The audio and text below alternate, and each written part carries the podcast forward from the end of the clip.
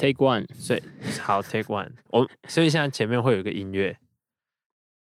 哒哒哒哒哒哒哒哒哒，然后 为什么是 New Jerusalem？然后音乐结束，我我哎、我我这样我这样跟你讲话的时候，声音会变会变，对不对？会变。所以我尽量不要这样。呃，哦其实可但我看他们其实也不会没差、欸，他们就乱、哦乱动，就是现在 podcast 都没差他们都没有哦在乎。好，那我们也不要在乎，别人不在乎的事情，我们也不在乎。OK，好，那我们做个开场。嗨，大家好，我是平易，大家好，我是新宇。我们叫做修蛋积累 啊？为什么叫修蛋积累呢？其实羽毛听你们讲起来好像没什么特别的原因嘛，但 但就是想说休蛋几的意思就是说等一下，等一下，等一下。那刚刚我们是有在这个录录音之前有先赶快想了一个原因呐、但是我们想想就觉得好像也蛮不错的，这样越想越觉得合理。对，那就是说，其实现在是一个资讯蛮爆炸的时代，然后很多的你你就是随时可以看到很多各样的呃理论也好啊，或是价值观也好，或是一嗯。些评论事情的方式也好，但有时候我们会太快的去接受这些东西，或是太快被听起来比较合理或比较多数人在讲的的讯息所所带着走。嗯，所以有时候其实我们反而在接受资讯资讯的过程之后，我们其实要先等一下，我们要先花一点时间自己先思考，自己先想过，然后再做可能自己的判断，对不要太快下定论。对，所以就是要先修淡几类。所以就是我们接下来我们在这个节目里面啊，我们会聊各种话题啊、话题从这个食衣住行到比较艰深的一些议题，这样、嗯我们都会尝试聊看看。但是嗯我们会尽量不让自己下一个定论了，对因为毕竟我们两个可能下的定论，过了下礼拜我们自己又会改变心意，这样。但我们可能可以尝试着，嗯，提供一些我们查到的东西，我们想到的东西，大家可以更多的来讨论，这样。然后我们不确定我们最后会上到什么平台，所以顺利的话，如果大家有任何想要回馈的话啊，如果你已经听到了，应该就代表他成功上了某个平台。对，啊，你就赶快可以留个言，这样。如果那个平台有留言功能，你就留言；没有的话，你就寄信，这样。你应该也找得到 email。对，可能会找得到。所以其实我们也都还在整理资讯，然后在在学习的过程当中，所以一定有很多呃东西是我们不知道的，或是你的想法可能跟我们是没有我们没有提到的，所以其实都是很欢迎可以跟我们一起讨论对，这样子。好啊，那我们今天呃又来谈谈一些东西，这样子。今天啊，反正就是这样。我们今天录音的时间呢，是处在总统大选的美国总统大选的前一周，这样啊，所以你们听到这个 podcast 的时候，总统大选已经出炉了，这样。所以呢，我们今天不会聊总统大选，不不是说不会聊总统大选，而是说我们不会去讲说谁会赢或谁不会赢，或是怎么怎么怎么。但反正结果那时候已经出来了嘛。但是我们会聊一些跟这相关的相关的相关的东西，这样子。美国总统大选已经持续一段时间嘛，那其实你看呃台湾的新闻，其实呃前几名头条除了台湾新闻之外，其实蛮多就是都在讲美国的选举对这样子。那就是川普跟拜登的两位候选人的选举这样。啊，拜登是呃，他以前是副总统，他当了八年的奥巴马的副总统。对，啊，川普是现在在任的总统，当了四年这样子。拜哎、拜登出超多梗图的欸，是别人帮你说别人帮他出还是？对啊，就是因为奥巴马在在当总统的时候，拜登一直有一种，就是拜登都会在后面这样，然后他都会一直微笑看着奥巴马，然后 所以那个画面都超好笑，就大家会说拜登是你最好的朋友，所以我对拜登印象超少，好，就是只有梗图。对，就只有梗图我看了他超多梗图，哦，原来是这样。川普梗图应该是非常多，对川普梗图有点泛滥这样子。对，那呃，最近总统大选其实呃，就大家所知道，因为今年因为疫情的关系啊，所以其实他们很多人怕选选举投票当天其实是十一月三号，嗯，但是很怕很多人怕就是会群聚感染。对，因为美国疫情一直都还是蛮严重的嘛，对，所以其实他们这次以前就有了啦，那这次特别有去推一个呃邮寄投票，嗯，的方式，然后另外还有一个提前投票，就是在可以在一些呃州的一些定点，你可以先先去先去投投票，就是分散人潮这样子。所以此时此刻，其实已经蛮多美国的民众是已经有把已经投完了投出去这样嗯子，但是还在还没开票。听说有蛮多州的过半数的人都已经，就是以投完了照去年投票的人哦，数来对，听说现光是我们现在十一月一号的投票率就已经很高了。对，就是很多人呃有很多种说法啦，那这个大家参考。有人就是赶快就想投一投嘛，可以这样投啊；有人是很多人是说很太太想让川普可以下台啊，部分如果比较反川普的民众，所以他们想赶快投。听说是听说是这样的，这只是一个推论。嗯对，那当然有很多的原因或因素这样。嗯，OK，所以我们今天要来讨论的就跟这个相关了，对，就是呢，嗯，在应该是十月底左右，十月底，十月上礼拜吗？呃，我看一下时间的话，大概在其实九九月，它事情是这样的，就是我们要来今天要聊聊聊的是呃美国最高法院的大法官对，这个这个新闻，对，嗯。那它的原因其实是在呃九月十八的时候，现那时候当当时现任的一个大法官，他叫做 Ruth Bader Ginsburg，我不知道大家不知道这个人，他其实在美国蛮有名的，嗯。那他呢，他就过世了，因为癌症过世了，所以所以就需要去找一位大法官官，嗯，要来替补他的位置，这样子。他当超久对吧？他当对他当三十年哦，对他当蛮久的，对，蛮久，可以 大家看到有多久？哎，不一定是三十年，我记得是三十年。对，嗯那我觉得我们可以先讲一下，聊一下美国的大法官的制度，这样子。其实台湾也有大法官嘛，有点落差。呃，第一个是嗯，他们的任期是没有期哦，无无限终身，只要你被提名，然后被呃参议院就是表决通过的话，你就是无限，一直到你死掉，岔开，或是你不想当，或是不想退休，或是因为被呃弹劾，对，但过去还历史还没有发生过被弹劾、被被罢免掉的的案例，这样子。嗯嗯，因故离职之外，就是你其实可以一直当下去，他不会有一个任命期这样，所以呃，换人这件事情对美国的，因为大法官的职责跟台湾一样，就是解释宪法就是要解释宪法，对所以嗯、呃等于在未来这个，因为现在是一个女生上任了嘛，对，那一直到她呃无无期限的那一天结束前，她就占有很大的发言权跟影响力。就是大法官他们会针对一些比较是联邦联邦宪法的一些原则去做解释，或是比较一些呃比较大的 case，他们可能有一些保有一些管辖权这样子。嗯，对，所以其实对美国法律来讲是一个很最高的殿堂。对，对，然后台湾的只有八年，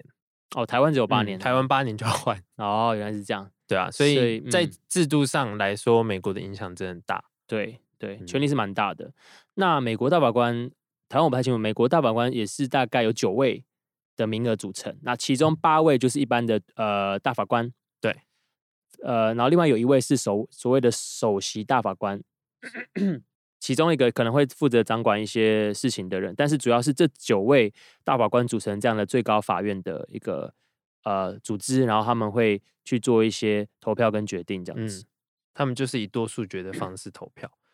对，那呃，美国其实两个政党各代表了两个不同的价值观，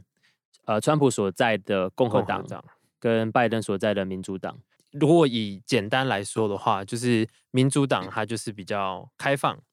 没有那么保守，然后会就是大家比较说比较左派啦。比较自由，对，对如果以简而言之的话，然后共和党的话就是它比较保守，然后他会去去维持一些比较传统的观念。传统他们觉得要捍卫的价值观这样子。对，所以呃，盖瓜来说大概是这样。所以这一次新上任的这个大法官，，Amy Coney Barrett 叫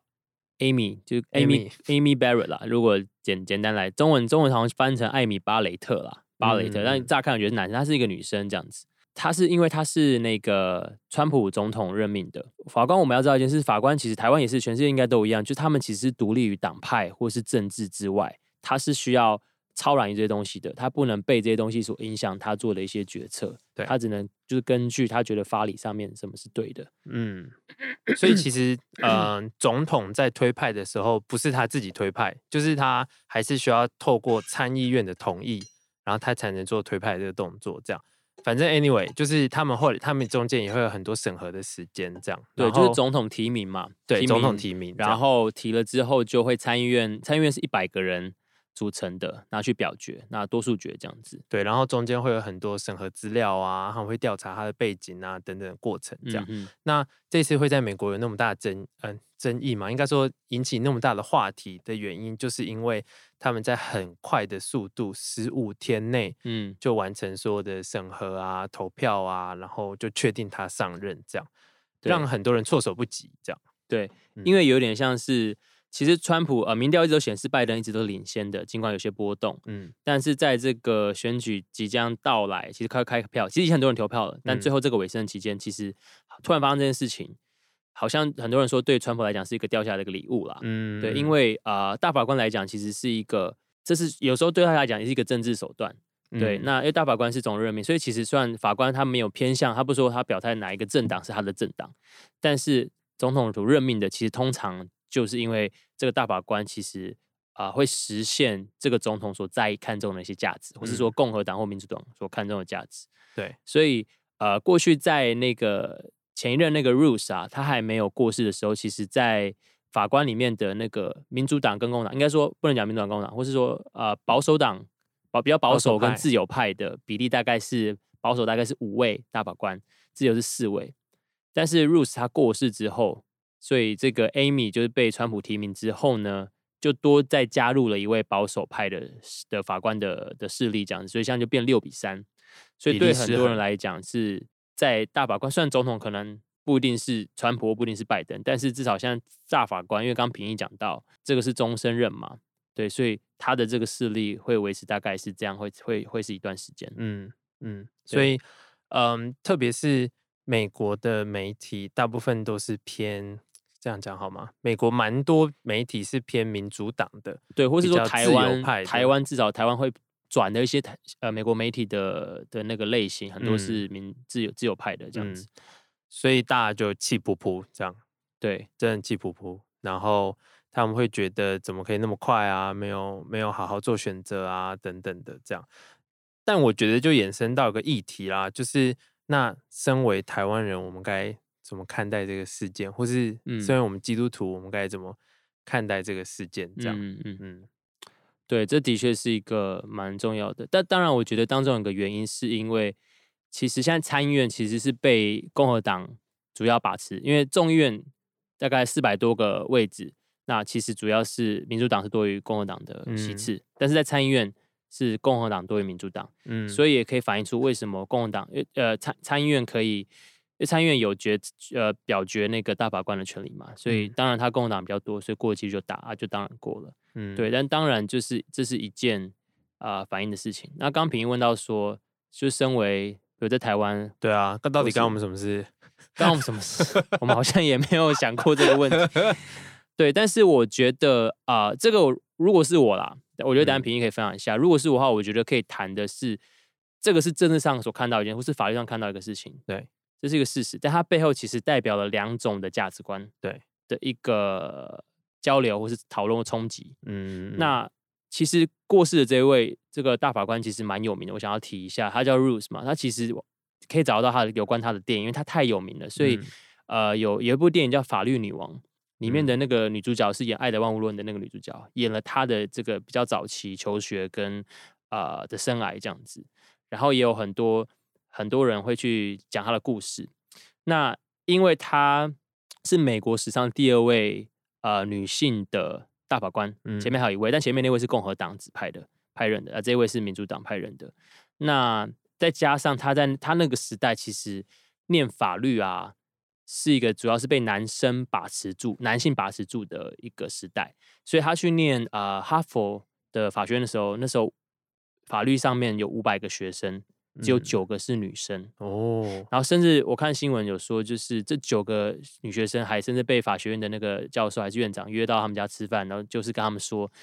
你们为什么想来抢男生的位置，或者这应这不应该是你们来的地方？嗯。所以那个时代对女性来讲，其实在法律上面或是很多领域上面，其实是比较受对她来讲是比较受压迫的，嗯。所以她就代表了这样的一个势力，或是说这样的一个新的思潮崛起。所以呃，这个 rules 她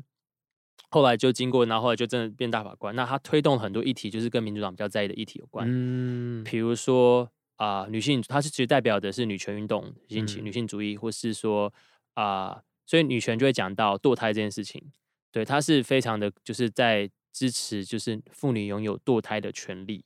因为他会觉得说国一个国家不应该就是去选择女生决定女生该有什么权利，这应该是女生本身她们可以自己决定的。嗯这样子，所以他推很推行过堕胎，但堕胎一直是美国一个非常有，热甚至比台湾对门议题啊热门议题，甚至比嗯台湾争论性还更大的一个议题。嗯这样，那另外就是同性呃婚姻的一些权利，这样子等等等。所以他对于年轻人来讲，有点像是一个偶像，嗯所以他的那个肖像啊，其实有点像是那个切格瓦拉。切格瓦拉就是在台湾也会看到嘛，就很多对会被拿来做比较代表一种自由自由革是命、啊、装饰，对，酒吧都会有。对，装饰一种啊复刻的那种店的感觉。嗯。他也有这样的，所以他的那个他们都叫他叫做 not notorious RBG，就是 RBG 它的英文，它名字的缩写嘛，对，意思就是它是一个恶名昭彰的 RBG，因为他其实很挺身为一些呃过去的一些没有权利的人奋斗，嗯所以在他们过去他念的法学院的学生都称他为是恶名昭彰的这个 RPG，对他们讲是一种这个时代精神的一个领袖的代表。嗯对，那这个其实我对我来讲也是想到，像台湾很多的年轻人，我们在选择支持一些呃领袖、意见领袖或是政治人物的时候，其实很多年轻人会看看他们很在意这些东西、这些价值。平易对于这个有没有什么？我我就在想说，那我们台湾有类似这样的人吗？或是我们在台湾的大法官好像没有那么凸显，就是那么像是名人一样被拿来讨论，或是对对，哎，真的哎，倒是没想过。嗯，还是因为太常换了，大家其实没有很在意。台湾其实是不是也是总统任命，然后也好像也是要经过那个，对，但是因为他有任期嘛，嗯，对，嗯，我我自己会觉得说，就是这些事件会让我发现，其实美国跟台湾的自由派跟保守派的的冲突跟讨论，其实也是蛮类似的。嗯。就是虽然美国可能他们的思想会走得比我们快，嗯嗯，就是台湾这些议题，当然有也有人在讨论，但是感觉还没有到像美国一样，就是那么热络或是对。那么激烈这样，因为很多都已经会变成冲突啊、暴动或什么的这样。但我觉得也是一个借鉴啦，嗯就是嗯。毕竟这永远是一个两边的思思维这样。那两方在讨论自己的论点的时候，其实都有他们立立足点跟他们逻辑上是对的地方，这样。嗯那就是我们要去学习说怎么怎么跟他们沟通，这是我第一个第一个观察，这样。嗯然后第二个是，呃，我自己观察是美国的媒体也是，就应该说全世界媒体不止台湾媒体烂了，这样。就是我我个人没有没有很喜欢台湾的媒体，因为我觉得很偏颇啊，很嗯、很为他们支持的政党讲话这样。但这阵子我看美国的媒体基本上也是这样。嗯，就是他们在呃选前一个礼拜，他们会有一个小小的那那个算是什么嗯？说是一个默契一个算是一个传习统俗俗之类的，就是他们会公开的讲说自己支持的是哪一位候选人，嗯这样。然后今年特别多。杂志啊，或是新闻台，就是站出来就直接讲说他们支持川普，他们支持对拜登这样子，那我觉得这这当然是一个小习俗啦。当然，除了这个之外，就是当他们在报道上面，很明显的就会有偏颇，就是嗯你知道他就是支持川普的，所嗯以他就是会狂打、嗯狂推销川普。然后对于拜登，就他的丑闻啊或什么的，就会疯狂报道这样。但嗯大部分媒体其实是支持拜登的，嗯所以就是他他们会有呃比例，就是说嗯什么川普出现了二十分钟，嗯拜登出现了四十分钟，嗯可是这二十川普的这二十分钟里面有七十八是负面新闻是负面新闻 啊。拜登明明丑闻才刚出，可是他负面新闻可能只有二十七对趴还是什么的这样，嗯，所以所以我觉得要要筛选资讯这件事情真的超难的欸、嗯已经快找不到。以前都觉得台湾媒体烂，那我看国外的，后来发现国外的 好像也没有很准。对对对啊，而且美国他们就是今年，他们也超不相信民调的，嗯哼就是毕竟四年前川普也是民调大输，就他赢了，对，所以今年民调根本不就美国人不。想再被骗一次那种感觉，对，所以所以已经不知道要相信什么了，好对难哦。对啊，啊，对，我觉得，嗯，这也是台湾要面对的议题。这样，嗯，那我们自己身处在这个土地，对啊，我们可以想想说，我们怎么去看待这些事情。这样，嗯毕竟要改变这种局势，好像不容易，嗯也需要很多的时间。这样，嗯嗯，对，媒体真的是一个一直以来大家都知道有问题存在，但是对我们来讲，我不知道平易怎么想。你觉得媒体对你来讲理想的媒体应该是怎么样子？哎，我我觉得我呃启蒙的很晚，大概 几岁的时候 啊，比较晚才抬头啊。对，反正我以前一直都很一直都很乐乐观，就我一直觉得媒体总是嗯，他们总一定要比较中立，就是就算你有偏颇，那也只会微微的偏颇这样。啊，我大概应该是四五年前哦，我才觉得这个新闻也太烂了吧！他怎么可以报这样子？他怎么可以这样讲？或是他怎么可以那么偏颇，还是什么的这样？然后我超记得有一次我在家，我就跟我爸大吵一架这样。然后是因为你说因为新闻报的东西，对对对，就是我跟我爸支持的政党不同这样。然后但我爸就会看那个。支持嗯哼。另外一个政党的新闻台这样，对，然后就是里面有讲太多太多我觉得不合理的事情，然后我就说那我们要不要半小时看这台，半小时看另外一台这样，然后我爸就不要这样，OK，然后这应该也发生在很多家庭里面，对，然后然后我看就是后来有一次，就是我妈就我们那次吵完这样，然后吵完之后，我妈就说好来大家来看另外一台这样，然后就。坐下来之后，反正大家一边吃饭看另外一台，另外一台是说，就是我我支持的那个政党那一台这样，然后 然后我爸就会一直一直说啊，这这乱讲话，这不对了，新闻媒体不能这样报。对，其其实它背后都是一个意识形态的价值观的一个选择。对啊，真的。然后。我觉得我那时候才觉得，就是哇，媒体很偏颇。这样，就我也知道，我之前那个正常的新闻台，他应该也很偏颇，就是他一定有很多没讲。嗯然后，必但我是支持他，所以我会觉得看起来比较舒服一点。所以，所以我觉得这个差异很有趣。这样，嗯哼，对啊，啊啊，你说我期待的样子吗？其实我期待当然是，呃，就是不要那么快下定论的新闻台，对我来说应该蛮重要的。对，就是如果有一些。有一些，但报道新闻的时候可以先陈述事实，嗯哼，但我觉得这很难了，基本上是一个不可能的任务。就是每个人一定都会带着自己的意见、自己的立场进来，所以当我用自己的立场在讲陈述事实的时候，它就已经不是中立的事实。对对对啊，只是希望至少这件事情是可以媒体在努力追求的，这样，因为感觉很多媒体已经放弃了。嗯，对啊，还有接业配什么的，对。像有什么媒体接业配吗？一定有。对，其实每个都是，那叫自入型行销了。以前很常讲到嘛。对，反正反正就 是，反正有时候你看一些新闻，你就觉得这一定这一定是用钱买来的。对，常浩你都看什么？我我我之前就看什么介绍什么私立学校啊，还是什么的。对啊，那个那个一定啊。所以平一刚才讲的时候，我就想到，其实其实我们就学过媒体为什么存在，它其实有几个几个重要的功能，嗯。一个是它其实就是去解决资讯不对等这件事情，帮助就是人民可以接受到一样的资讯。然后其实其中也有一个很重要的就是去监督政府，嗯，对他们可以作为一个那个叫做呃一个一个资讯公开，或是甚至说 whistle blower，就是那个吹哨者，就是把一些可能需要被大家知道的事情。讲出来，不然就是政府都会散播那些可能，我们都常会讲一些呃，可能比较集权或是共产主义国家，他们的散布出来资源都是政府控选筛选过的，他们想让我们知道的事。对，但政但是媒体就扮演这样的角色，对，所以但是我们会看到说，其实现在我自己觉得媒体会长久以来会有这样的问题，呃，两个主要原因，第一个是就像你刚刚讲，每一个人都还是有自己价值的选择，嗯，那。这个媒体公司一定会有媒体老板吧，或是有些媒体的高层吧？那他们他们头脑怎么想？他们支持谁？应该都会有吧？不可能他是一个没有支持的角色。但是我们要说，就是只能尽可能不让他的这些想法，就是很明显的被表现在这些媒体的新闻内容上面。但目前看到现况是，还是影响难呐，还影响很大。嗯，那第二个我觉得是跟钱有关，就像你刚刚讲到的叶佩，媒体要要生存嘛，那媒体不可能就只是可能。其实我觉得最大收益来源有一部分也是可能一些呃其他企业的资金赞助，那还有很大就是说广告这件事情。嗯，其实对所有媒体的公司来讲都是广告。嗯，对，所以广告可以私立学校的广告，或是任何公司的广告、资讯行销，呃，都在包装在这些媒体，帮你做一则新闻，你给我多少钱这样子。然后或甚至是他支持一些特定的政党，或是他帮一些政党的时候，可能有一些相关的企业也可能会比较支持等等等。其实。那当然有些可能跟法已经牵扯到一些灰色地带，但主要就是说这个是大家知道的，他们是需要一些啊、呃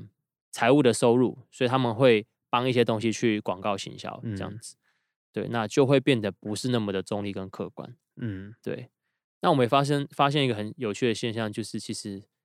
你支持谁，你就是看那家的媒体，哦，真的，你就是看你想看的嘛。对，就是所以同温层就这样这样来的，就是你想看你想看的，好啊，那 Facebook、Google 他们也知道，那我就给你看你想看的。嗯，对，所以就是比较容易会发生这样的状况，这样子。那你有做什么尝试让自己走出舒适圈吗？呃，我其实我刚刚就想，其实我高中的时候我们有写小论文，我那时候啊挑的题目就小论文，就是说我们班比较特别，所以他会每个人一中真的很奇怪也不是每个我们学校学生都这样了哦，是哦，对，但我们班因为我是那时候念语知，啊，嗯语知就有一个专案，就是说毕业的时候要要交一篇这样的小论文。我选的题目就是媒体试读，哦是哦，就是说我看到一则新闻的时候，我要我身为一个那叫做乐听人嗯接收到的人，我要怎么样去判断这个？嗯我要怎么去接收？我要怎么去看到这个新闻？它背后可能有一些他的意识形态或价值观，或是他嗯想要传递的的那个。所以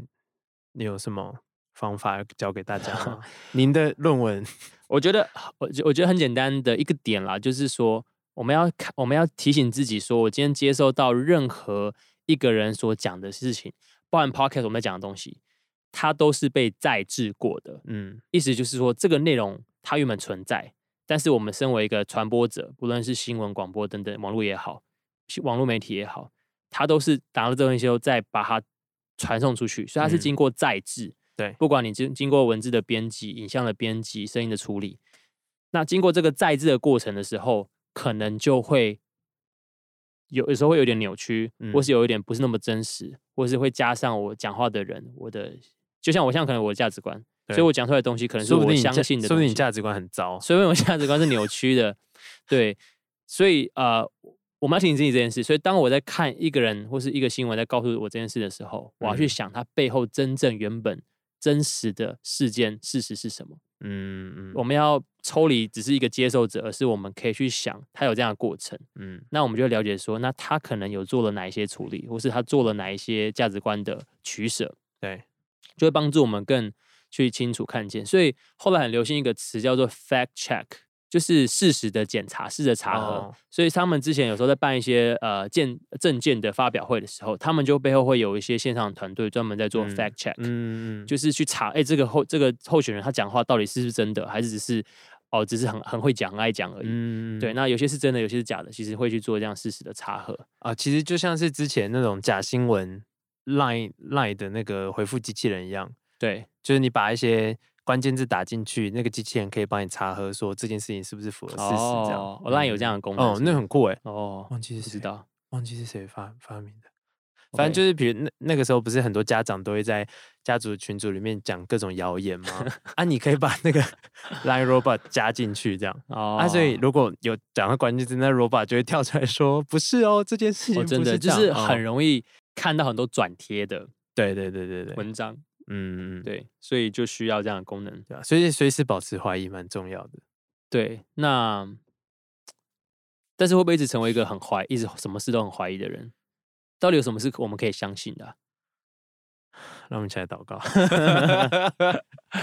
对啊，所以嗯，我觉得这个话题也引申到一个点了，嗯，像是比如说川普他站在比较就是属于保守派的这一这一块这样，那呃拜登他所在的党派就是比较自由派嘛，会有很多文章知道，就是其实在美国教会是美国基督徒们是很多是支持川普的，对这样对，而且是大部分，嗯，因为川普他坚守了很多基督教的信仰的一些对圣经当中的价值，这样。那其实我觉得台湾也会面对到这样的问题啊，就是任何议题、任何的政策决策，其实都有偏自由或是偏保守嘛。那台湾的基督徒其实也是，嗯。就是看到保守我就推，这样，嗯就是就是他就是喜欢支持保守的，比较比较传统这样。对。那呃，因为我跟新宇都是基督徒，这样，对。那对我们两个来说，嗯、其实其实是不容易的，嗯。就是我们我们也是要一直去分辨说，哇，那我们听到的听到的呃风向是什么，那我们要支持的是什么？这样，所以嗯在于保守跟自由这两个很大的不同当中，就是我们是怎么做选择，或是我们怎么去获得我们的这些资讯，然后去嗯思考我们应该用什么样的观念去面对。嗯，这真的是一个蛮大的一个题目。其实我觉得我们我自己觉得啦，保守跟自由这个词两个词有点像是对立的嘛。嗯但保守我不知道年轻人的感觉是什么，但是我觉得现在这时代有点对保守是有点贴一个标签是，它其实是至少在年轻人里面，我们听到保守会觉得它是比较负面的，嗯代表它比较守旧的，比较不跟跟不上时代的对，应该被替换掉的。对，但是我觉得我们先撇开它是不是感觉很过时，跟不上时代，我们要去看说你到底你相信的，或是你觉得真正对的嗯东西的价值观是什么。对，呃，刚刚其实讲到那个 Amy 嘛，那她其实她是一个，我查到是她是一个很虔诚的天主教徒，哦哦是哦，所以其实信仰会蛮影响美国的一些人看待一些人的方式。嗯，毕竟是他们传统性。对，但其实那个 Ginsburg 刚那个 RBG 啊，自由派那个，嗯他其实是犹太裔哦，